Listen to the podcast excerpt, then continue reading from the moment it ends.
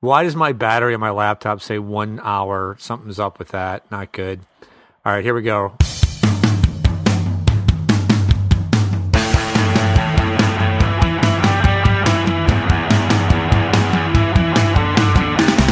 Hey, welcome to the Arrogant Healthcare Marketing Bastards podcast for the week of April 2, 2012. This is episode 144. I am Chris Bevolo, president of Interval. We are the healthcare marketing firm that puts on the podcast. With me today are my co hosts. Jackie Ritaco, account coordinator with Interval.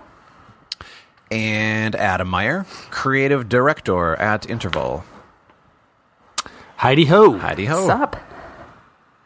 It's April. It is. Is it? Oh. it is. Look at a calendar. I just said it was April 2. Oh. It will be. Well, yes, it is. It is for our listeners. Yeah. Yes, It it is is. For us, it's a time us. warp. Yeah, we don't have to get into all that. We know it's a time warp. We're, we confuse Blah, people, blah, I'm sure. blah. Do you think they get uh, blah, blah, blah, blah, blah? all right, we have so much to get to that I don't think we have time for idle chit chat. All right. Well, it's nice talking to you guys. Yeah, nice talking to you. So we do have some announcements. Uh, first of all, again, be sure to join us at the National Healthcare Marketing Strategy Summit in Orlando. That is at the end of April. Uh, we have on tap for that conference a three hour workshop on the first day, April 29th, for Joe Public Doesn't Care About Your Hospital. We have a presentation on Monday, April 30th. Uh, that's me and Chris Boyer talking about breaking the rules of website design. And we have branding at the bar, which is the evening of Monday the 30th, where you can have food, drink, great conversation, and a chance to win a gleaming new iPad 3. Mm-hmm. So join us there. Also, just to let you know where else, uh, I'm speaking quite a bit actually this year. Uh, in May, May 16th, we'll be at uh, the Minnesota Health Strategy and Communications Network Conference talking about wellness and branding. Uh, July 24th at the Indiana Hospital Association Communications Conference. That's another Joe Public presentation. And on October 5th, I will be joining the folks in Wisconsin at the uh, Whipper Miss Conference, eh, which is right outside of Milwaukee. And that presentation is titled Turning Your Marketing Upside Down Five Radical Ideas from Joe Public Doesn't Care About Your Hospital. So it's going to go a little deeper into some of the. Uh, some of the more contrarian advice that you find in there, such as stop your mass advertising already and focus on other things that are more effective. So, uh, hopefully, you can catch me out on the road somewhere. That's a lot. We're looking forward to seeing you. It is. I'm excited. I love doing all that stuff. That's cool. You can find. I'm actually, I'm actually going to be four different cities in a week at the end of April because I also have some um, speaking at some private organization conferences. Uh, so you know, you may or may not see me if you attend one of those, but uh, those aren't open to the public. But that'll be quite the road show I'd say for so. one week. Playboy Mansion is one of the stops, I think, right? yeah. Private. It's two of them actually. I start and I one end of his there. private presentations. Exactly. It's private. Joe Public. Sorry. yes. Joe Playmate doesn't. Joe Public. Jane Playmate doesn't care about your hospital. Okay, so what else can we update you on? We are uh, smack dab in the midst of the Supreme Court hearings on the Obamacare legislation, which again is the what? Do you guys remember from our last burning at the bar what that's called? Good lord, No. no. Did anybody get that? No, I believe it's the, I'm going to go off the top of my head, the Patient Protection and Affordable Care Act.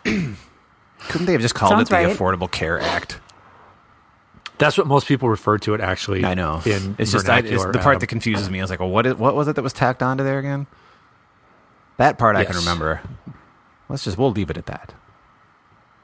Well, the name, many would say the name is a nice symbol for what the the legislation Yeah. is. A big jumble, but uh, we won't get political. We don't have time for it. Uh, but it, it's very interesting to.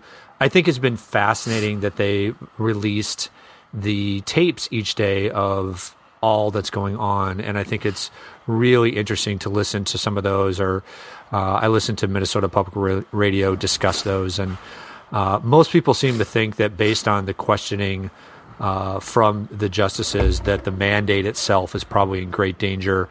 Uh, whether or not the entire law will be struck is is definitely up for uh, debate. Though it's always dangerous to guess what they're going to do based on their questioning. And we, there's actually a weekly probe article that is now out that takes another stab at trying to guess what's on the justice's mind.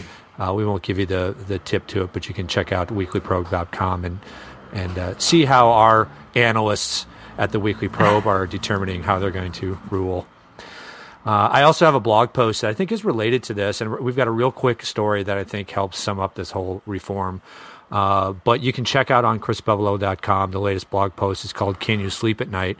And it really is trying to tie what we do in healthcare marketing, which we've spent a lot of time um, kind of just talking through this uh, on our podcast and other ways, uh, and what we can or cannot do overall to help the system function better. So uh, I try to address that, and the you know the end result is basically if you're being an effective steward of your marketing dollars uh, and making sure that every dollar is spent uh, in an effective and efficient way, then then you should feel good about how you're contributing to the healthcare system. So you can read more about that in the blog post. But I do want to get to this. I think this is just awesome. This is a post from um, Medical News Online. Uh, and the author is Gary Schwitzer, and he's writing about a deal he received, a daily deal coupon. He doesn't uh, give the vendor in it, which is interesting, but he does show uh, the actual coupon that he received. And I'm just going to read this to you because it is pretty bad. Uh, it shows a person like sitting at the computer, like holding his back, and he's in pain. Okay, that's the picture. And the headline says, Been dealing with a minor ache or pain? Get it checked out today. So the deal is $75 for a preventative MRI scan at this organization. And the copy says, once in a while, you may experience an enlightening moment in your life. This experience may change the way you see yourself, your health, or your li- livelihood. At our MRI Pathways Clinic, we offer you the chance for one of those moments of clarity. We provide you with the opportunity to appreciate and better understand the inner intricacies of parts of your body, such as your spine, your joints, or your pelvis through an MRI scan. I can't help but laugh. Let's read this. Or perhaps are you puzzled by why you have been having sinus pain, back pain, or knee pain? Are you tired of ongoing treatments that waste your time and money? Like are you these? curious about what is really happening inside you? An MRI based health screening can help you get on the right path to appropriate treatment and a healthier life. Nice. Uh, and so his comment is so online shoppers looking for bargains should get a coupon for an MRI for quote minor ache or pain unquote. And then he says, and we wonder why we lead the world in per capita healthcare spending and in percentage of GDP devoted to healthcare spending. So yeah, that kind of sums up part of the problem with our system, mm-hmm. wouldn't you say? Yeah. I think so. That's pretty interesting. Let me see if I can get a. It's amazing. Let me see if I can get a refund on my uh, Living Social deal here. Hold on. We don't. What's that? I said I was gonna. s- I'm gonna see if I can get a refund on my living sho- my Living Social deal here. Hold on. we don't know I'm which. gonna see if I can get a ref. Oh, go ahead, Jackie. Well, I was just going to say we don't know which um which vendor sent this, whether it's Groupon or Living Social or anything. We don't know which one it is. Right. Right. I can't tell from the image, and he doesn't say. Yeah. Uh, I wonder if he's concerned about, you know, sharing it. Well, they obviously But- weren't. No. and it's it's really gratuitous that this is what they would do. And, you know, to encourage people to get an MRI, um, you know, just because you feel an ache or a pain is just not the appropriate pathway. A sinus pain. even though that's their name, MRI pathways. Yes, I've got sinus pain, so I'm going to get an MRI. But anyway, so just thought we'd share that. I also want to share uh, a great story, an awesome story that, w- again, arrogant healthcare marketing bastards podcast can take credit for this, I believe. so in our local paper, the Star Tribune, they recently had yet another story about physicians suing uh, somebody who criticized them online. Uh, The name of the, the article is Dr. Suit Test Limit of Online Criticism. So I'll just read you in this case. We've heard these before and we've talked about them, but here's the setup for this one. Two years ago, Dennis Laurion logged on to a Rate Your Doctor website to vent about a Duluth neurologist, Dr. David McKee. McKee had examined Laurion's father, Kenneth, when he was hospitalized after a stroke. The family, Laurion wrote, wasn't happy with his bedside manner. Quote, when I mentioned Dr. McKee's name to a friend who was a nurse, she said, Dr. McKee's a real tool, he wrote. so there's another reference. McKee wasn't amused. He sued Laurion for defamation, and now the case is pending before the Minnesota Supreme Court. So it kind of goes on to tell about what some of his um, bad bedside manner was. And one of them was kind of like, um, he was the patient had been in the ICU, and when the doctor saw him, he was out of it. And he made some kind of comment, apparently, like, "Oh, good to see you here, because there's only two places to go from the ICU. You die or you come here, something like that." Yeah. So anyway, you know, we won't get into the details of it. Uh, you uh, hopefully, if you listen to our podcast, you know what our take is on suing people uh, who dare to question your bedside manner or rate you in a bad way. Uh, our our advice would be please focus your energy on improving your experience Right. uh, and handling it the right way. So when we talked about this last, which I think was about a year ago, uh, we also talked about this uh, physician, Jeffrey Segal, who had started this um, kind of consulting where he was encouraging physicians to have all patients uh, preemptively sign a contract saying, if I treat you, you will not say anything negative to me about me on the internet, which again, we just thought was ass hattish. uh, and if somebody had presented any of us with that, we would have crumpled it up and thrown it in their face and it. said, you know, yep, see you later. So this is the part where clearly Dr. Segal has heard our podcast, and uh, because this comes out in this article, it talks about how more than a dozen defamation suits have been filed since 2004 of this nature, uh, and it says some medical practices have even tried to silence critics by requiring patients to sign a form forbidding them from posting comments. This is what we just talked about. But Dr. Jeffrey Segal, a North Carolina neurosurgeon, who promoted the controversial forms, says he's since had a change of heart. He retired them, quote unquote, last year in the face of widespread criticism. Now his firm, medicaljustice.com, advises doctors how to use consumer websites to their advantage. Quote, doctors need to know how they're being perceived, he said. If you've got 100 people saying he's a jerk, maybe he's a jerk, he said. No. But the vast majority of reviews are positive, he noted. Uh, most of the time, Segal said, a negative review can be neutralized with something as simple as saying, Hey, I was having a bad day, sorry, or calling the patient to apologize for getting off on the wrong foot. Those words often solve the problem, he said. Totally. To which I would say, No bleep. right? Yeah. yeah. So we can chalk up another one for the good guys. I like some of the quotes that were in there toward the end. Let me see. I got to bring the story back up. Blah, blah, where'd it go? There it is. um, well, I had them highlighted. Now I lost them. We don't have to waste time trying to find I them. found the cure to the disease of the plague of the 21st century, and now I've lost it. Sorry, that was my Sean Connery. Bad. They were pretty bad, bad. though. Yeah. I mean, if what the patients say, like one of the patients, uh, what they what they say he said during their experience, it was pretty. It, just uh, utter lack Yes. of compassion. Oh, totally. I mean, they should they should be able to be criticized just like every other. You know, you go into a restaurant, you have a bad experience, you're not sued. You know, I mean, it's Here's just what- like you you kind of come back and you you know you Yeah, address and it like I how think- you were just saying, Chris, at the end. You just you know, sorry, you know, I was having a bad day, or sorry you had to deal with this, but. I don't know. I just think He- it's interesting that they're suing. Well, with anything, you can take the it too far. Go ahead. Right. No, no. I, I found the quote that I think you were trying to find, Adam.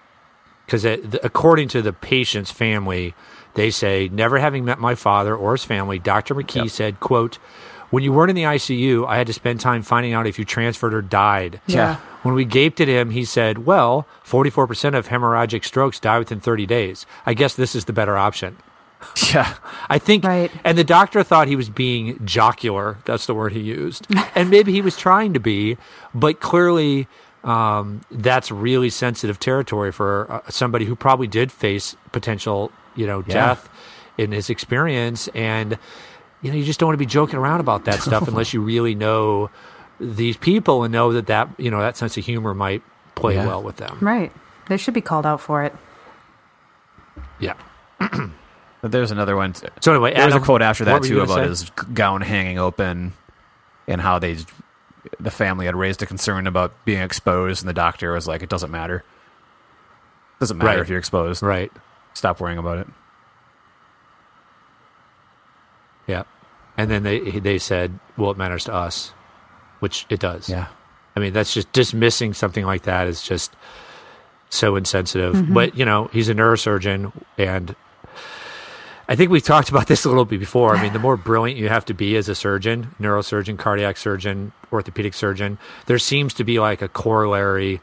You know, the less bedside manner and social, you know, emotional quotient you're likely to have. I don't know if that's proven anywhere, but you know, not to disparage all neurosurgeons, cardiac surgeons, but boy, that sure that sure trends that way. Yeah, it does. Okay, so let's move on to something else. Uh, this is something that's interesting, I think, uh, for a number of reasons. Eh, Because we have been talking about mainstream media and how they, you know, when they try to dip their toe into our world, they often stereotype or get it wrong or anything like that. And this kind of happened again uh, and triggered some thoughts in my mind, uh, mainly because the organization that the article is about is my healthcare system, Park Nicollet Health System, which I adore. I've used them for as long as I've been in the Twin Cities, and I think they do a fantastic job.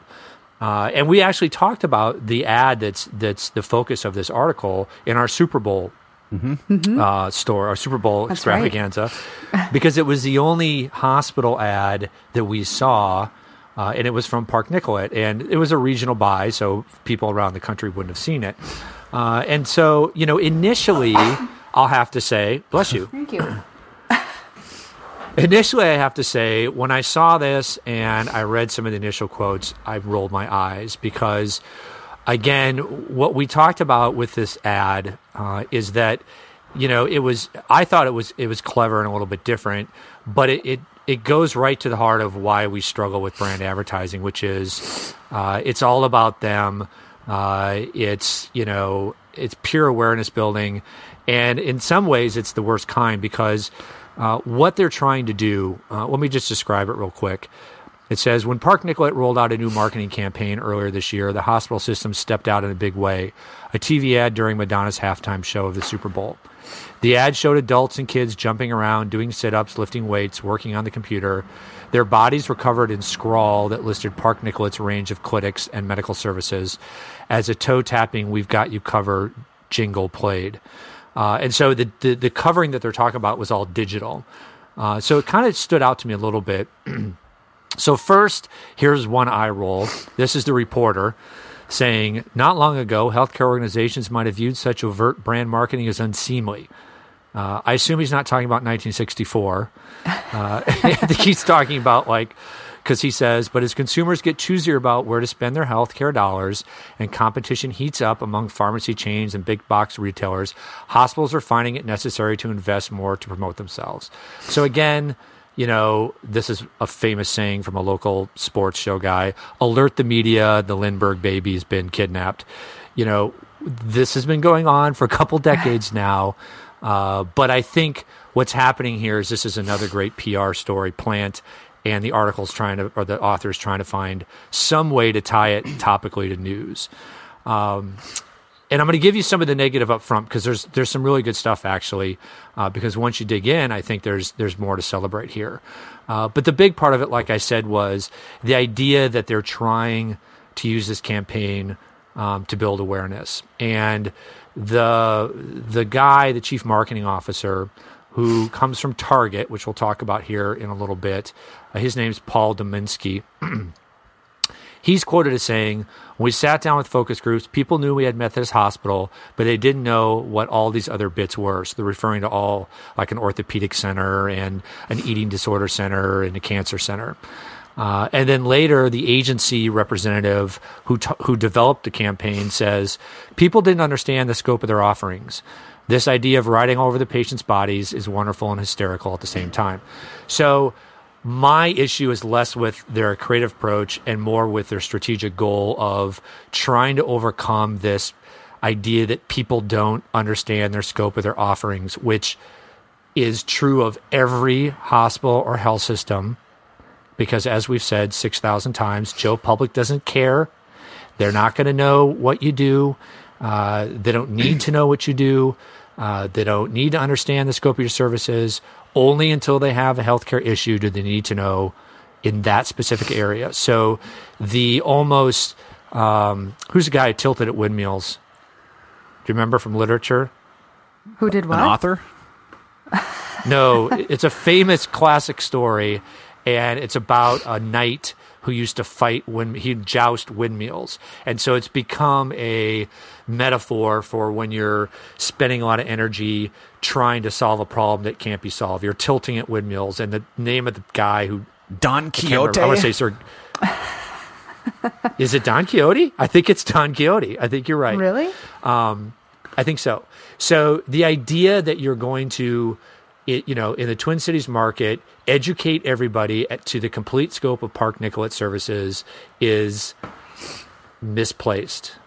That's the part that drives me crazy because we see so many hospitals and health systems spending so much money trying to solve what we call the hidden gem syndrome. You know, hey, we're special, we're different, we have all these great services, and people just don't know.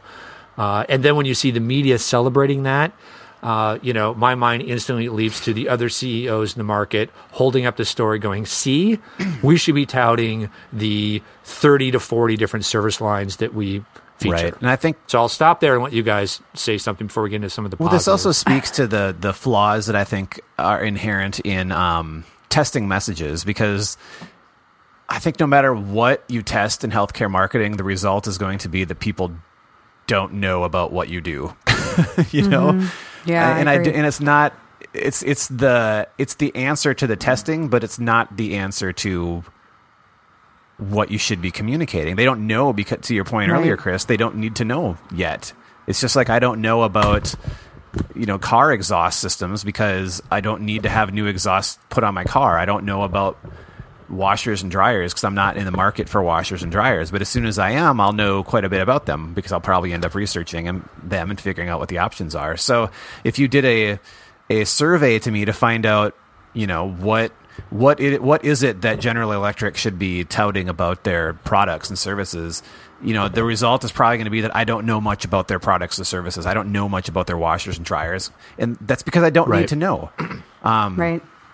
So a, I think that's interesting. You know, I'll give the definitely give them props for creative advertising. To your point, too, Chris. I mean, their their approach to you know, while we may disagree with you know the the message um, or what you know what the overall goal is, it, it certainly is a creative approach. You know, any message probably could have been uh, used with that approach, um, but it was it was it was a unique, in, you know, uh, innovative approach. I, I liked the the creative. Um, bringing it up again here. The ad was, you know, well Yeah. executed. It was. You don't really see. I haven't, I haven't seen anything like that.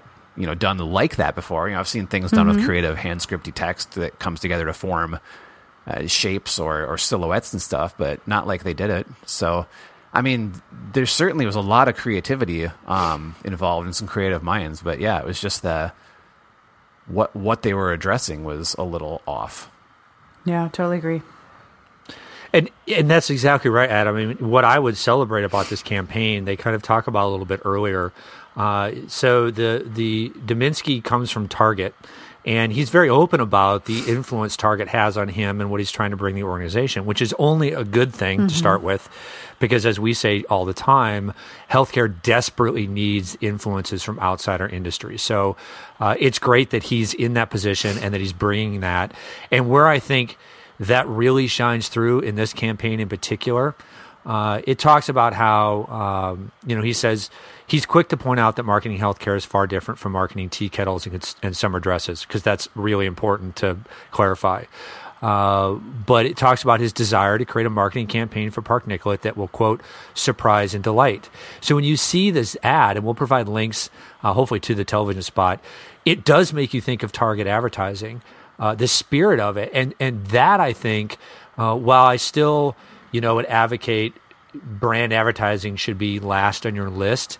Uh, they're doing other things, so we'll get to that in a 2nd It's not the only thing they're doing by a long shot.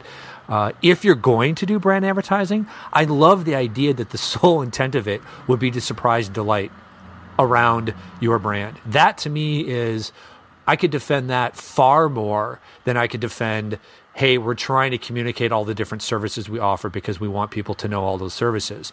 If all you're getting out of a brand advertising is that people feel surprised and or delighted about your brand, that's a great accomplishment. Yeah. That is that is something that healthcare could desperately use. So that part I love about this. And the other part that they're doing, they're doing a lot of different things.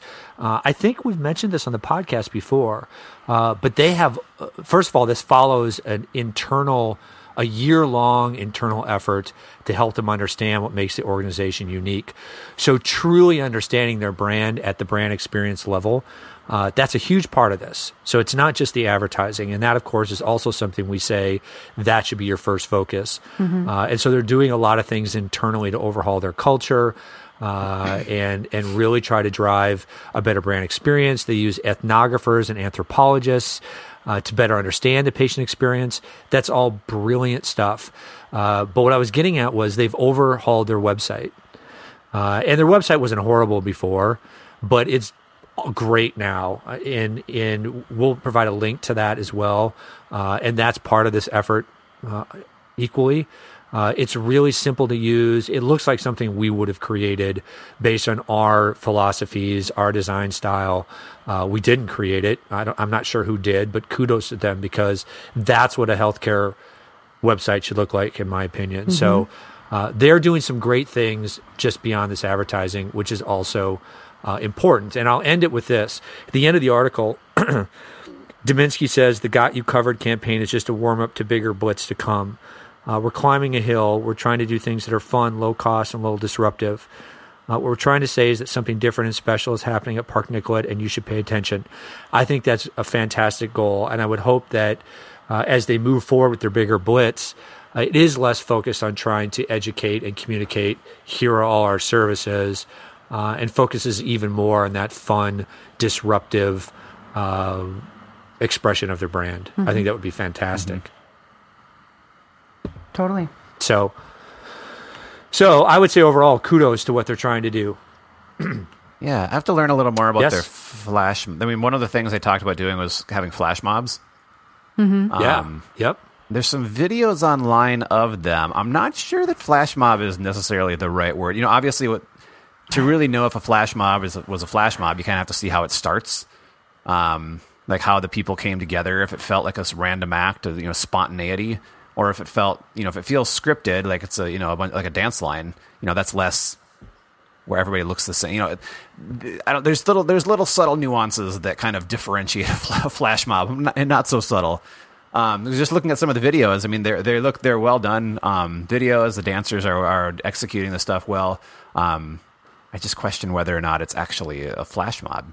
You know, when you, when I think flash mob, you think of like the scene from Grand Central Station where all of a sudden, you know, Right. a bunch of people who didn't even look like they were coming together, you know, drop their trench coats. They all look the same and they start doing this, you know, dance.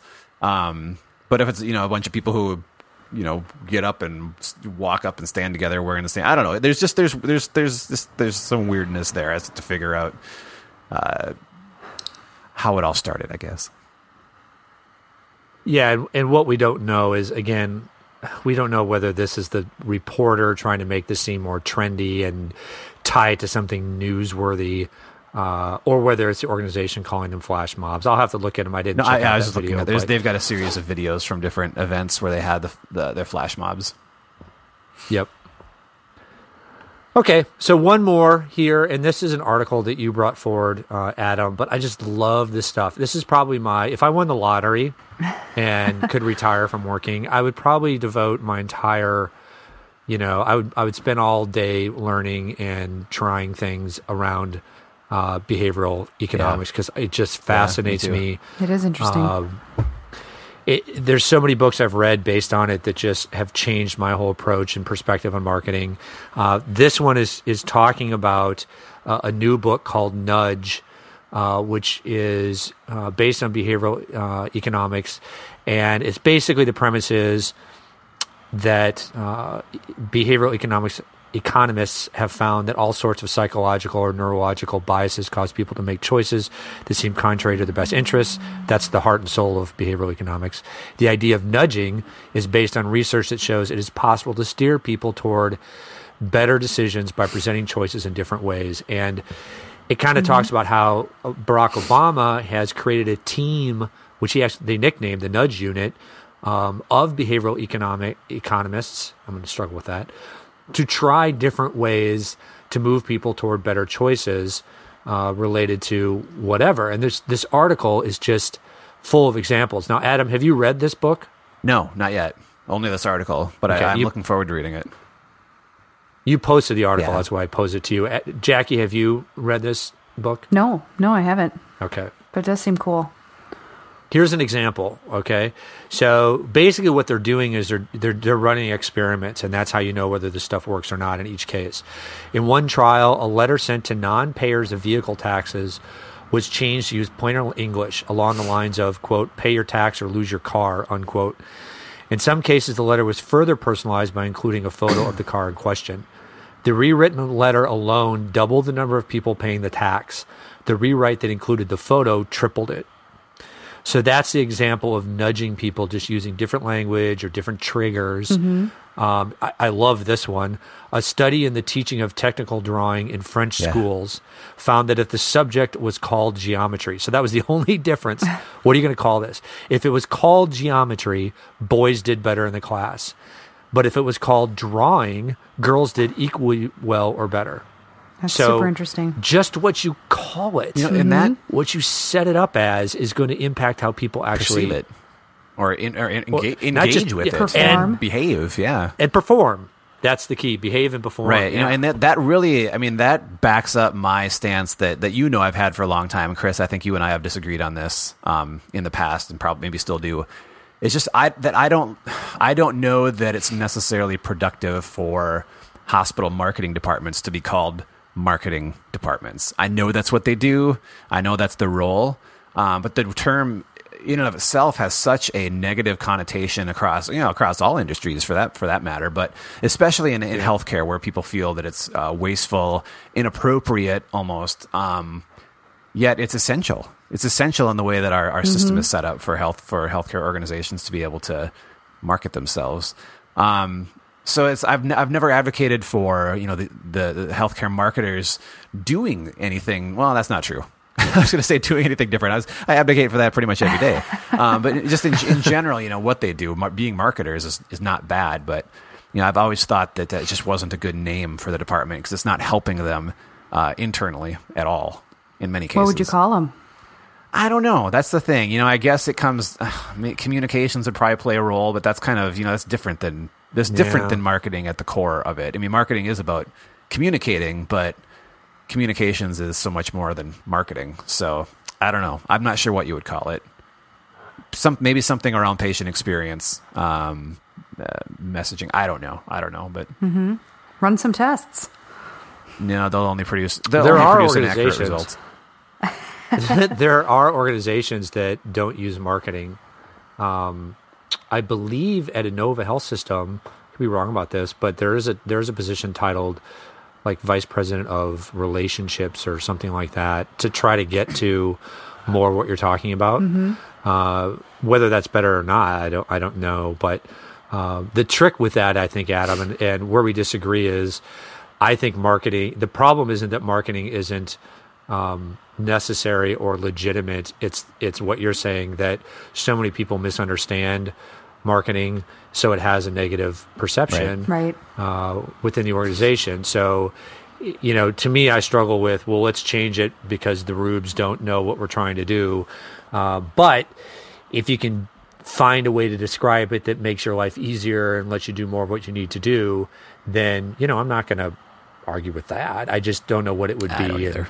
That's where you get stuck. But I mean, the flip side of that too is that, to, to your point, Chris, you you educate the, you educate the people who who would come down on you or, or or not agree with your the fact that you exist because you're marketing. uh, Educating them on the value you bring and what you really do, and how it's not you know about wasteful spending, but it's about you know improving lives or you know wh- whatever approach you want to take. Uh, you know, education certainly could be a component of it as well. Turn those people around. Well, obviously, this plays a role in so many ways when you're talking about uh, accountable care, if that's something we're still going to be dealing with after the Supreme Court weighs in. Uh, though, again, that side of it, not to get back into that whole thing, from everything I hear from leaders around the country in healthcare on the provider side, they're going to move forward with this type of uh, structure and strategy, whether or not it's forced on them because they see the benefit in it.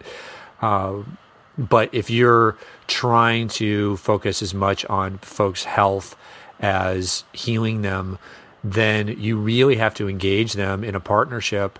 Uh, and you know, using philosophies like behavioral economics and nudging uh, could make a big difference in what they do. It, the article talks about how uh, folks have a tendency uh, to pick a default option when they have a range of choices. So, for example, uh, in England, they're changing the default option for corporate pension plans so that you're automatically enrolled. You have to opt out as opposed to opting in, with the goal that that will have more people actually saving for their retirement. Uh, and that's something they're looking at here in the U.S. too. Is that something that can help people with retirement? Um, but it, it's a g- great example of, uh, you know, you let's say you're diabetic and you need to see your doctor um, two times a year, uh, and that's you know the best practice to make sure you're you're getting the treatment you need or the follow up you need. Uh, you know, basically setting those automatically, setting those appointments automatically six months out would be an example, and you have to opt out or you have to go in and change that appointment, as opposed to basically the way it is now, which is opt in, meaning you are responsible for setting up that appointment. Uh, imagine how many more people would get the treatment they need if it was it was the former, not the latter. Right. Yeah. So, very interesting stuff. Yeah, it is. Okay, well, we're bumping up on that forty minute, the magical forty minute mark. A lot of stuff. Yeah, good stuff today. Good stuff. So let's sign off for this week for the Arrogant Healthcare Marketing Bastards podcast. This is Chris Bevolo. Jackie Rotako. And Adam Meyer. We will talk to you next week. Oh, one more thing. Don't forget to check out our video on Digital Dogma. That's up and available in our workshop section on our website. Forgot to tell you.